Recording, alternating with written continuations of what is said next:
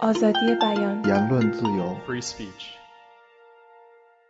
And let me just say that I'm, I'm awed and, and humbled to be giving the Ralph Dahrendorf Memorial Lecture. I have the greatest admiration for his work. I'm just terribly sorry that I never knew him personally. And as I was saying to the family, I've been watching YouTube videos and got, getting acquainted with this very generous spirit. And, and just very sorry that I never had a chance to talk about these things with him.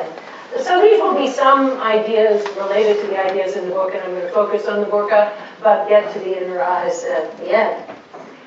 Once, very, not very long ago, Americans and Europeans prided themselves on their enlightened attitudes of religious toleration and understanding. Although everyone knew that the history of the West has been characterized by intense religious animosity and violence, including such bloody episodes as the Crusades and the Wars of Religion, but including as well the quieter violence of colonial religious domination by Europeans in many parts of the world, and added to that of domestic anti-Semitism and often anti-Catholicism, and culminating in the horrors of Nazism. Europe and the US, until very recently, liked to think that these dark times were in the past, and that religious violence was somewhere else, in societies allegedly more primitive, less characterized by a heritage of Judeo-Christian values. Today, we have many reasons to doubt this complacent self-assessment. Our situation calls urgently for searching critical self-examination as we try to uncover the roots of ugly fears and suspicions that currently disfigure all Western societies. In April 2011, a law took effect in France according to which it is illegal to cover the face in any public space from parks to marketplaces to shops. Although the law does not mention the words women, Muslim, burqa, or even veil, it was introduced by President Sarkozy as a ban on the Muslim burqa, which according to him imprisons women and threatens French values of dignity and equality. Although France is the first country to enact a full ban on the burqa in public space, similar restrictions are being considered all over Europe. Meanwhile, many communities in Europe have even imposed regulations on the headscarf. In France, girls may not wear the headscarf in schools. Kosovo, with its large Muslim population, has imposed a similar ban. In parts of Germany, Holland, Spain, and Belgium, the headscarf may not be worn by public employees, including teachers on the job, even though nuns and priests are permitted to teach in full habit. In Switzerland, after a campaign designed to appeal to fears of a Muslim takeover, a popular referendum supported by 57% of those who voted banned the construction of minarets associated with mosques, despite the fact that actually only four mosques out of the 150 in Switzerland actually had minarets. And so the issue was clearly emotional and symbolic. Even in small and sometimes bizarre ways, the fear of Muslims shows its ugly face. The mayor of the Italian city of Capriate in Bergamo banned kebab shops in his city in 2009. A white supremacist website has made much of this so-called victory, exulting and trying to stir up disgust by describing allegedly filthy and roach-ridden conditions in those restaurants, conditions that are pretty common the world over, as I know from our own campus, favorite campus hangout was just closed down by the health department for similar conditions. As the year went on, quite a few more towns in the regions of Genoa and Bergamo joined the band. In Lucca, a kebab shop was firebombed, and an MP from the Anti-Immigration Northern League called for a ban on all foreign foods. In July 2011, terror struck Northern Europe.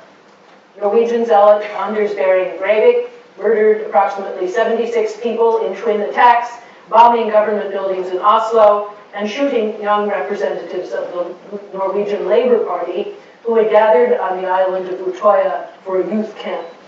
Breivik, who confessed to the crimes but denied fault, released on the day of the attacks a 1,500-page manifesto in which he outlined a theory supporting his actions based on the idea that Europe must fight against the scourge of Islamicization and uh, in fact conduct a new crusade. In the US, no bans on the burqa or headscarf are proposed to my knowledge, but in private employment there have been many difficulties.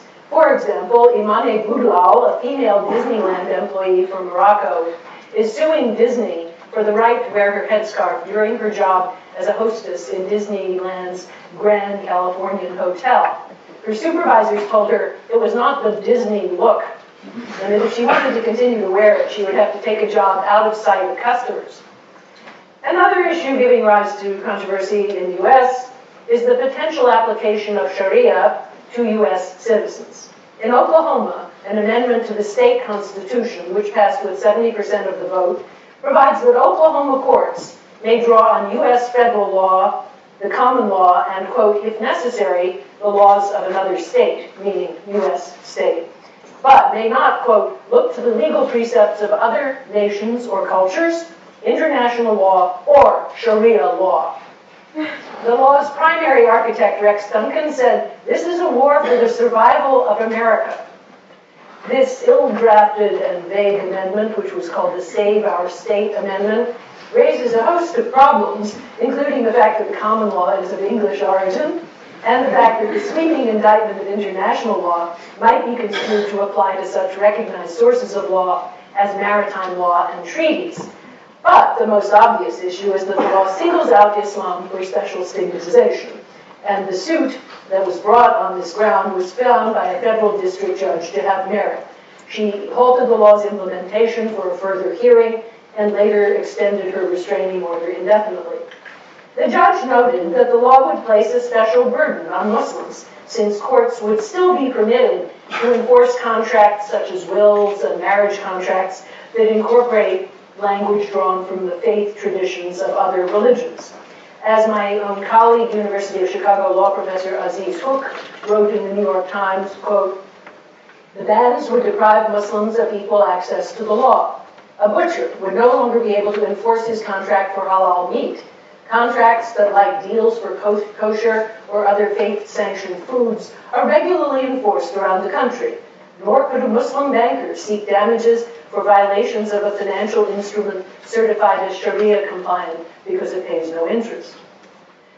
This Oklahoma controversy gave rise to a wave of anti-Muslim sentiment across the nation and prompted other states to draft similar measures with an attempt to find language that avoided the constitutional problems of the Oklahoma law.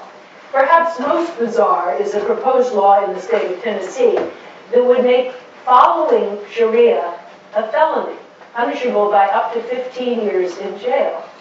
Since Sharia, like traditional Jewish law, covers a wide range of personal conduct, including abstention from alcohol, dietary guidelines, rules for prayer, and a code of honesty in business dealings, it's ridiculous as written. But the very fact that it could be seriously entertained is evidence of a high level of public ignorance and suspicion. When such objections were mentioned to the lawmaker who drafted the bill, he replied, I'm still researching it. Okay, so what does political philosophy have to say about all these developments? As it turns out, a long philosophical and legal tradition, both in, in Britain and in America, has reflected about similar matters. So let's start with an assumption that's widely shared, at any rate, I think universally shared today, that all human beings are equal bearers of human dignity. So it's widely agreed that government must treat that dignity with equal respect. But what is it to treat people with equal respect in areas touching on religious belief and observance? We now add a further premise that the faculty with which people search for life's ultimate meaning, frequently called conscience in the tradition because it was in origin a Protestant tradition, but I think that concept of conscience has by now been uh, greatly broadened, is a very important part of people, closely related to their human dignity. And we add one further premise, which we might call the vulnerability premise. This faculty of conscience can be seriously impeded by bad worldly conditions. It can be stopped from becoming active, and it can even be violated or damaged within. The first sort of damage, which 17th century American philosopher Roger Williams compared to imprisonment. He, he said so many millions of consciences are imprisoned all over the world. It happens when people are prevented from outward observances required by their religious beliefs. The second sort, which Williams very vividly called soul rape, occurs when people are forced to affirm convictions that they may not hold or give assent to orthodoxies they don't really support. The vulnerability premise shows us that giving equal respect to conscience requires tailoring worldly conditions so as to protect both freedom of belief and freedom of expression or practice. It suggests that freedom should be quite ample. If we combine it with the equality premise, we get the principle that religious liberty should be both ample and equal. A principle very like, and indeed uh, which inspired ultimately John Rawls's principle that justice requires the quote maximum liberty that is compatible with a like liberty for all. Thus, the framers of the U.S. Constitution concluded that protecting the equal rights of conscience, a phrase they very often used in debates, requires free exercise for all on a basis of equality. The state constitutions of that time made it clear that the commitment was to ample liberty, not just equal liberty, because they permitted only a few very extremely urgent public considerations, such as peace and safety, to trump the religious claim. But what do these abstract principles really mean? What is truly equal liberty in religious matters? And what limits might reasonably be placed upon religious activities in a pluralistic society compatibly with that commitment? The philosophical architects of the Anglo-American legal tradition could easily see that when peace and safety are at stake, or, very importantly, the equal rights of others, some reasonable limits might be imposed on what people do in the name of religion, and that such restrictions, supported by urgent public interests, might still be compatible with the respect for equal liberty. But they grasped after a deeper and more principled rationale for these limits and protections. Here, the philosophical tradition splits. One strand, associated with English philosopher John Locke, holds that protecting truly equal liberty of conscience requires only two things laws that do not penalize religious belief, and laws that are non discriminatory or non persecutory about practices, applying the same laws to everyone in matters touching on religious activities. An example of a discriminatory law, said Locke, would be a law that made it illegal to speak Latin in a church, but allowed it to remain legal to speak Latin in churches and in um, schools and universities. Now, obviously, the point of such a law, he said, would be to persecute Roman Catholics. Another example he gives is that it would be illicit under his principle to have a law that made it illegal to immerse yourself in water for the sake of baptism, but allowed it to remain legal to immerse yourself in water for the sake of health or recreation. Again, that law was obviously a way of persecuting Baptists. But if a law is not persecutory in this way, says Locke, it may stand even though it may incidentally impose burdens on some religious activities more than on others. So if people find that their conscience will not permit them to obey a certain law, let's say regarding military service or work days or whatever, they better follow their conscience, says Locke, because eternal salvation is at stake, but they will have to pay the legal penalty. A modern Lockean case decided by the U.S. Supreme Court in 1993 with explicit reference to Locke concerned an ordinance passed by the city of Hialeah, Florida, which made, quote, ritual animal sacrifice, end quote, illegal, but permitted all the usual ways of killing animals for food. The court, when it invalidated the law, reasoned that it was a deliberate form of persecution directed at Santeria worshippers who, whose religion requires ritual sacrifice.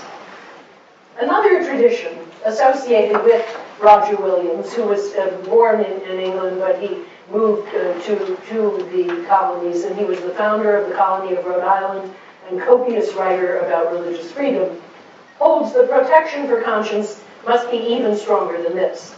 This tradition reasons that laws in a democracy are always made by majorities and will naturally embody majority ideas of convenience. Even if such laws are not persecutory in intent, they may turn out to be very unfair to religious minorities. In the cases in which such laws burden liberty of conscience, For example, by requiring people to testify in court on their holy day, or to perform military service that their religion forbids, or to violate the seal of the confessional in court testimony, or to abstain from the use of a drug required by their sacred ceremony. This tradition holds that a special exemption, called in the law an accommodation, should be given to the minority believer. On the whole, the accommodationist position has been dominant in U.S. law and public culture ever since first President George Washington wrote a famous letter to the Quakers explaining that he would not require them to serve in the military because, quote, the conscientious scruples of all men deserve the utmost delicacy and tenderness, end quote. For a long time, and really until 1990, modern constitutional law in the U.S. applied an accommodationist standard, holding the government may not impose what was called a substantial burden on a person's free exercise of religion without what was called a compelling state interest, of which peace and safety were obvious examples but not the only ones. The landmark case articulating this principle concerned a woman who was a Seventh day Adventist and whose workplace, a textile mill in South Carolina, introduced a sixth work day. And of course, they chose Saturday as the extra day. Fired because she refused to work on that day, she sought unemployment compensation from the state of South Carolina and was denied on the grounds that she had refused suitable work. The U.S. Supreme Court ruled in her favor, arguing that the denial of benefits was like fining Mrs. Sherbert for her non-standard religious practices. It was thus a denial of her equal freedom to worship in her own way.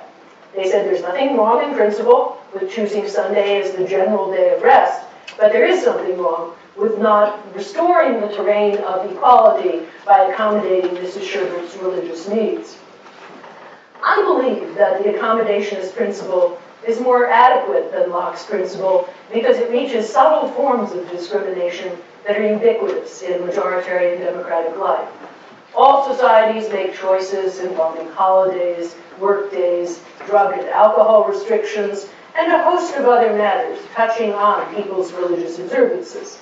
The choices of a majority are usually supported by some type of reasoning. Thus, they will pass a weaker, what's called rational basis test. They may, however, be extremely harsh to minorities, rendering their liberty unequal.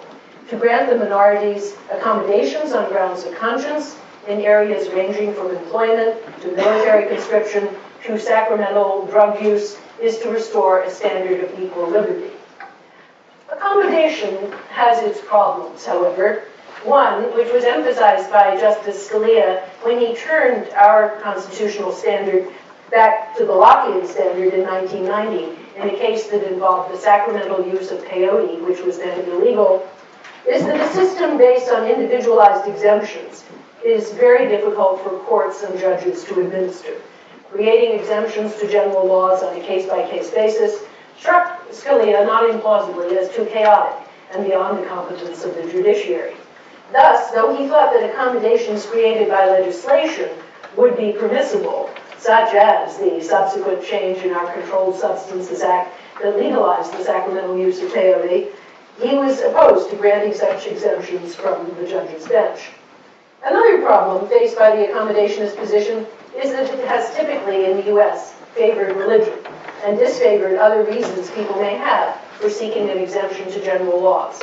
Family reasons, cultural reasons, reasons having to do with personal commitments to art, or even to a secular ethical creed. To some extent, it's possible to deal with these other commitments in other areas of law, through a capacious free speech principle, for example, and through laws, if we had them, protecting family leave. But not all problems can be handled in this way.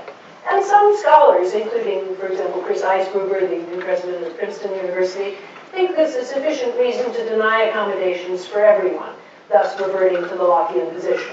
If the system of accommodations can't be made fair for all, it just shouldn't exist. They thus revert to a position that is both less ample and I would say less equal in regard to religious liberty, but on grounds that are not without their merit. So the Roger Williams position has not yet shown that it can defeat the Lockean position. This is a thorny issue that requires ongoing discussion.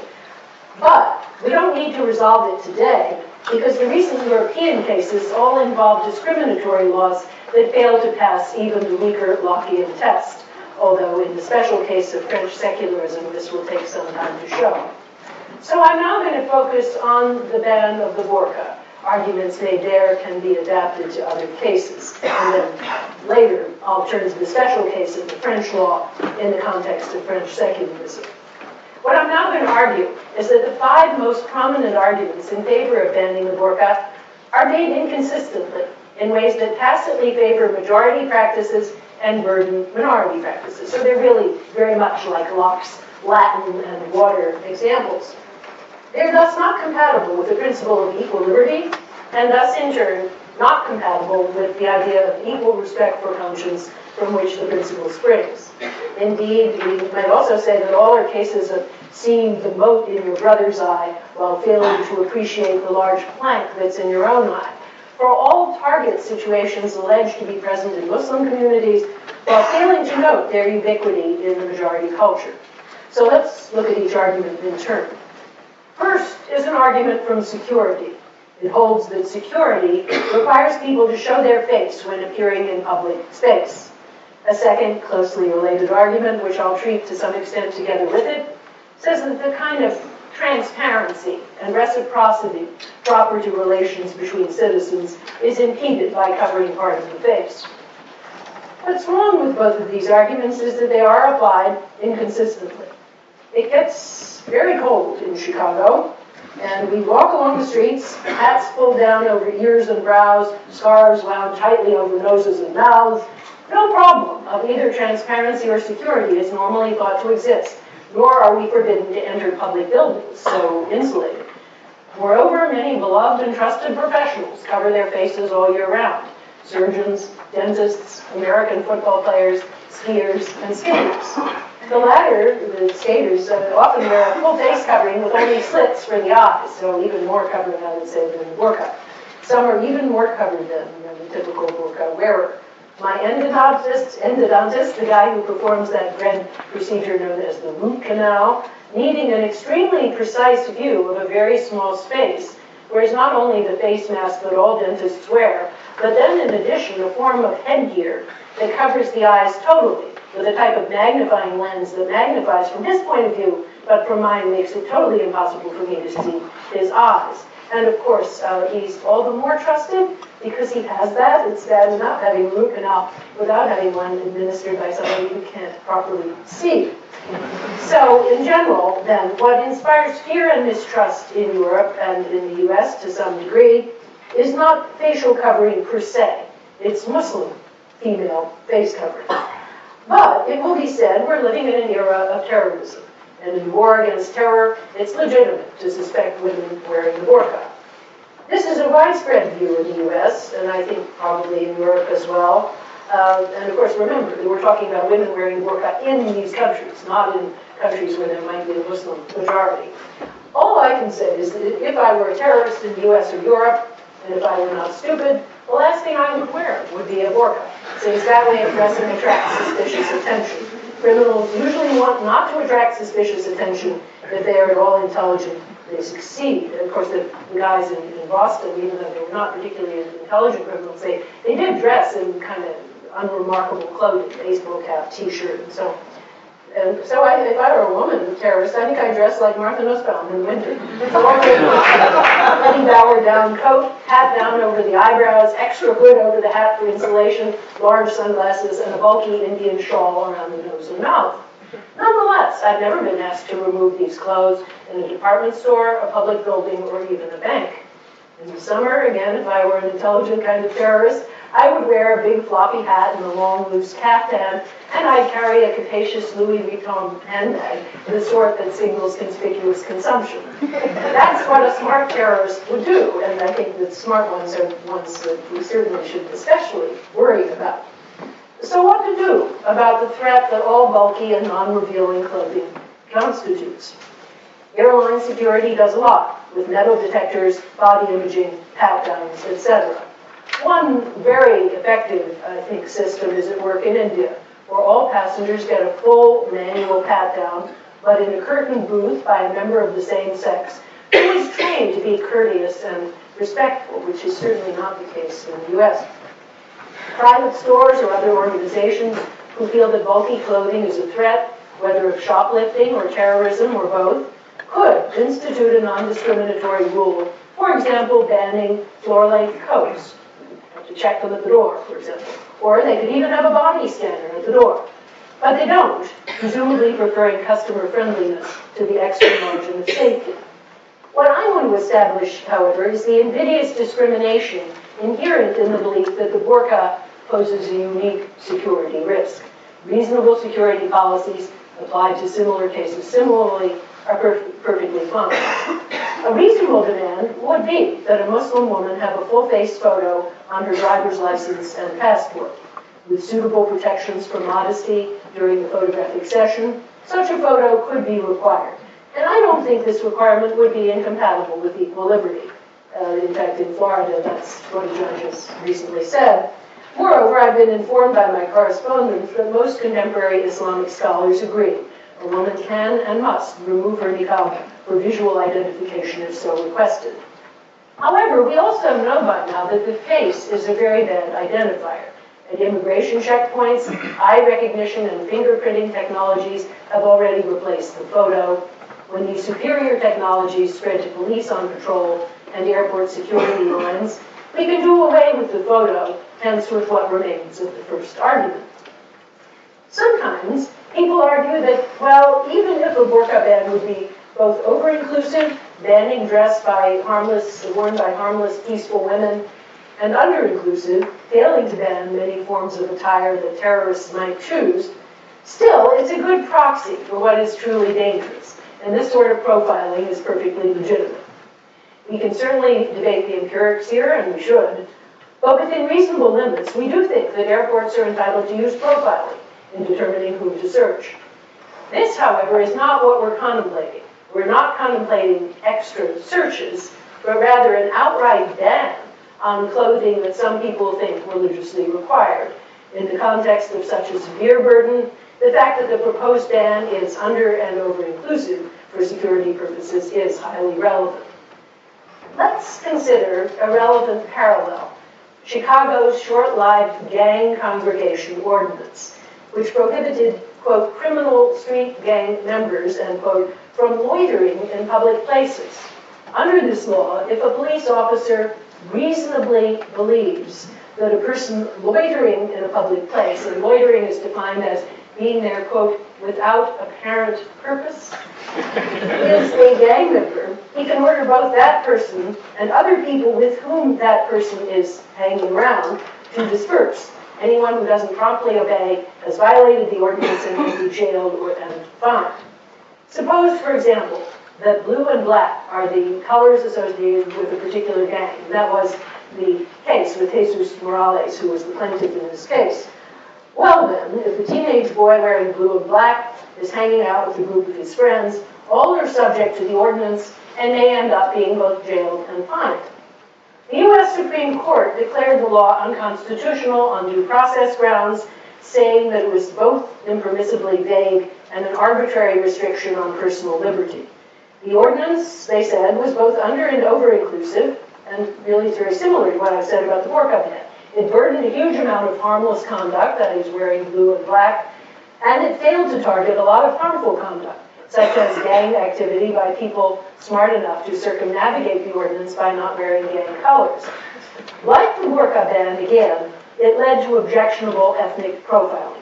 If Martha Nussbaum wore a blue suit and black shoes, as I'm doing, no officer would, of course, look twice. That's just not what it's about. Only young men would be targeted, and for the most part, only African American or Latino men. The burqa ban does a little bit better on the vagueness criterion. It's pretty clear what's legal and what's illegal. But on account of arbitrary restriction of personal liberty, it does no good. Indeed, it very likely does worse, since there was, and unfortunately still is, strong evidence of a correlation between gangs hanging around in a place and crime in that place. I mean, it's a very, very serious problem, and correlation is real. But the proposed burqa ban is not supported by any similar correlation between the presence of Muslim women wearing burqas in a public place and crime in that place.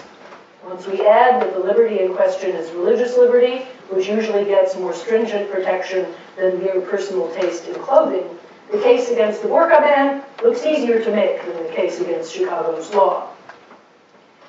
But we still need to say a little something more about the variant of the argument, what I call my second argument, that focuses on the transparency that's proper to relations among citizens. I've already begun to reply by pointing to the many contexts in civic life in which we do encounter our fellow citizens while the face is to some extent covered, but we can now add some further points. The first is that long-standing traditions in many cultures hold that the eyes are the windows of the soul.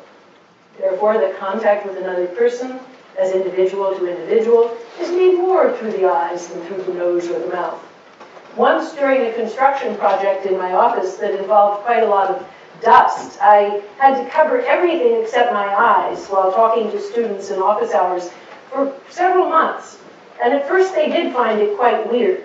But actually, you know, very quickly, they were asking me how they can get a similar covering. And uh, so my personality did not feel stifled, nor did they feel that they could not access my individuality. And even when eye contact is not possible, as with people who are blind, we have discovered, fortunately, that human contact is actually possible through the voice. We no longer exclude people who are blind from serving as judges, lawyers, jurors, all occupations involving public reciprocity and public trust. The further point that I would make here is that people often have difficulty talking to people who look odd. And there's an unfortunate human tendency to blame this difficulty on the person who looks odd rather than on oneself. People with facial deformities are hugely stigmatized in most cultures. People with the multiple types of disability are often excluded from con conversation.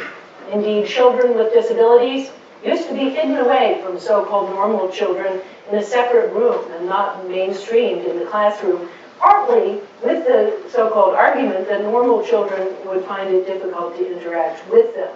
And in fact, in Chicago, for quite a longish time, people with a long list of disabilities, these were called ugly laws in the vernacular, were not allowed to appear in public space. So it was exactly the analog of the burqa. And the, the argument was they make other people upset. And a very brilliant uh, colleague of mine, a law professor who's a, a great uh, constitutional law expert, uh, who has a, a, neurological disability that causes his limbs to make uh, a lot of movements. He, uh, he's researched this and he finds that he would not have been able to appear in public space in that day. Well, today, an instructor in a university classroom knows that she can't exclude a person with major disabilities, such as blindness or Tourette's syndrome, because those are accepted categories for toleration and inclusion. So, if she finds it difficult to talk to such a person, she will blame it not on that person but on herself, and she will try to do her job better. I think talking to someone wearing a burqa is about as difficult for the unhabituated as talking to someone who's blind, and less difficult than talking to someone who has Tourette's syndrome. All too often, however, the difficulty is still blamed on the woman wearing the burqa rather than on oneself. A third argument, and very prominent today, is that the burqa is a symbol of male domination that symbolizes the objectification of women. It encourages people to think of and treat a woman as a mere object, not as a person. A Catalonian legislator recently called the burqa a degrading prison. President Sarkozy said very much the same thing. The first thing we should say about this argument is that the people who make it typically don't know very much about Islam and would have a hard time saying what symbolizes what in that religion. But the more glaring flaw in the argument is that modern societies are suffused with symbols of male supremacy that treat women as sex objects. And indeed, as a feminist who wrote some 15 years ago about the concept of objectification, you know, what we were talking about was sex magazines, violent pornography, but even uh, more modern things such as uh, transparent or revealing clothing. And the idea was that all these products arguably treat women as objects or commodities, as do so many aspects of media culture. Women are encouraged to market themselves for male objectification in this way, And it's long been argued by feminists that this is a way of robbing women of both agency and individuality. I mean, ever since Gloria Steinem snuck into the Playboy Club and got the job as a bunny, and then she showed what you have to you have to market yourself as indistinguishable from other sex objects in order to have that job. So anyway, that was the argument that was, was being given, and uh, it's still being made. And what about the degrading prison of plastic surgery? Every time I undress in the locker room of my gym, I see women bearing the scars of liposuction, tummy tucks, breast implants. Isn't at least a lot of this done in order to conform to a male norm of female beauty that casts all women as sex objects?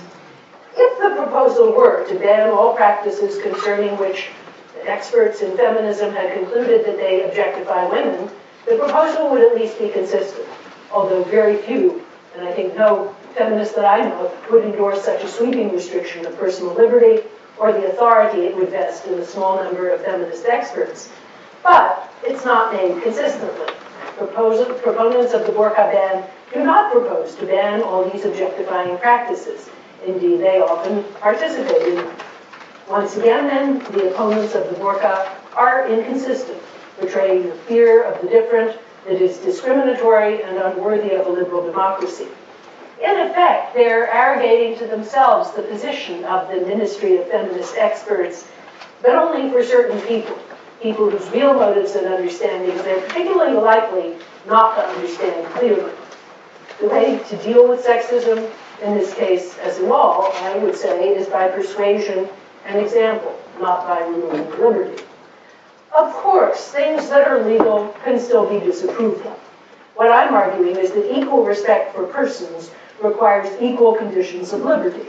It does not require equal personal approval of every religious practice. Many things are legal that most of us would consider deplorable unkindness, stinginess, intemperance, incivility, and so on. And in a society based upon equal respect for person, people with one religious or secular view remain perfectly free to disapprove of some religious practices or even of all of them and of religion itself. Respect is for the person and is fully compatible with intensely disliking many things that many people do. So, in a society dedicated to equal liberty, people should remain perfectly free to think and to say that the burqa is an objectionable garment because of the way in which it symbolizes the objectification of women. Still, I think such a person should at least think about consistency, and I think a duty of civility suggests that she ought at least to try hard to understand.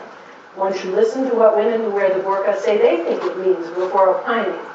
And in general, and I think this is particularly a problem in America, uh, people should hesitate before offering their view of the intimate aspects of strangers' lives. In, in America, you're always told things about your clothes, your pregnancy, your children, and so by people who don't know you at all. A fourth argument holds that women wear the burqa only because they are coerced.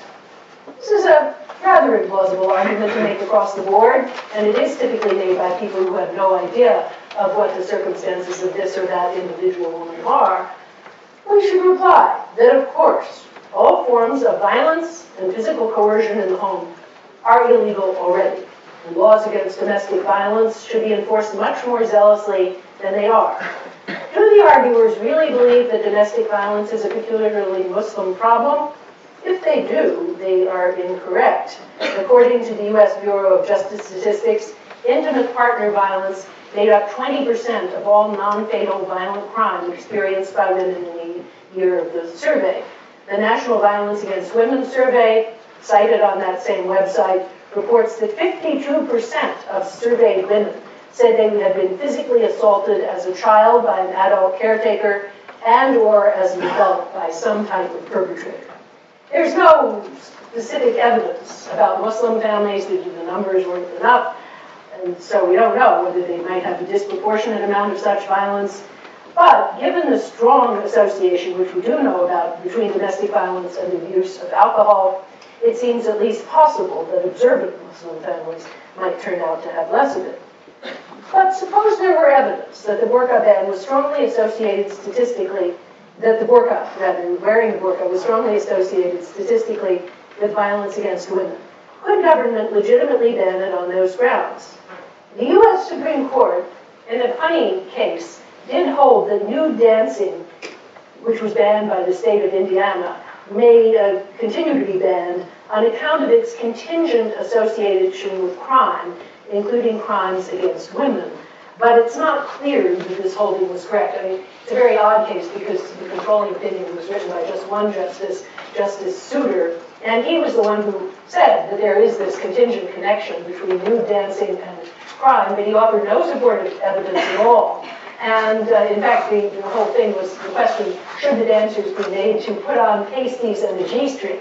So what he was in effect saying is that the difference between total nudity and pasties and a G-string made a big difference in the contingent the connection to crime, which was you know, pretty plausible. And uh, Justice Souter was the least likely person to have known about that. College fraternities, however, we do know, are strongly associated with violence against women. And some universities have made all or some fraternities move off campus as a result. But private institutions are entitled to make such regulations about what can occur on their premises. Public universities are entitled to limit the type of activities that will get public money, particularly when they involve uh, underage drinking, which most college drinking is, is in America since our drinking age is 21.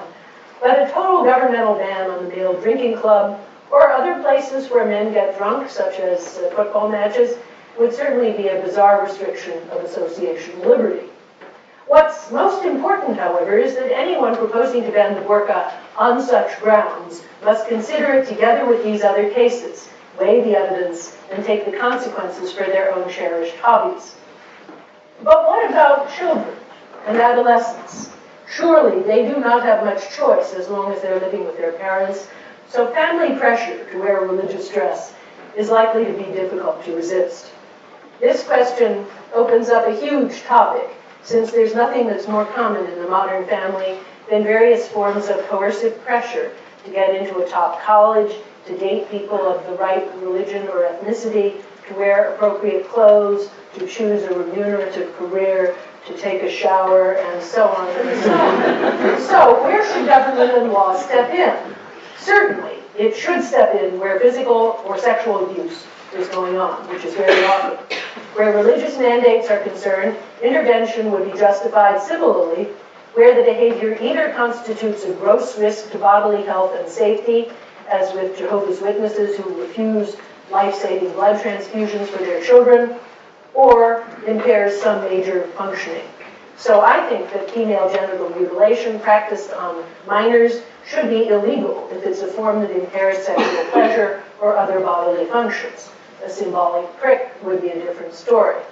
The Christian science belief that children should not be taken to the doctor when they're sick has also been litigated successfully, and some forms of alternative medical therapy have led to abuse and neglect convictions.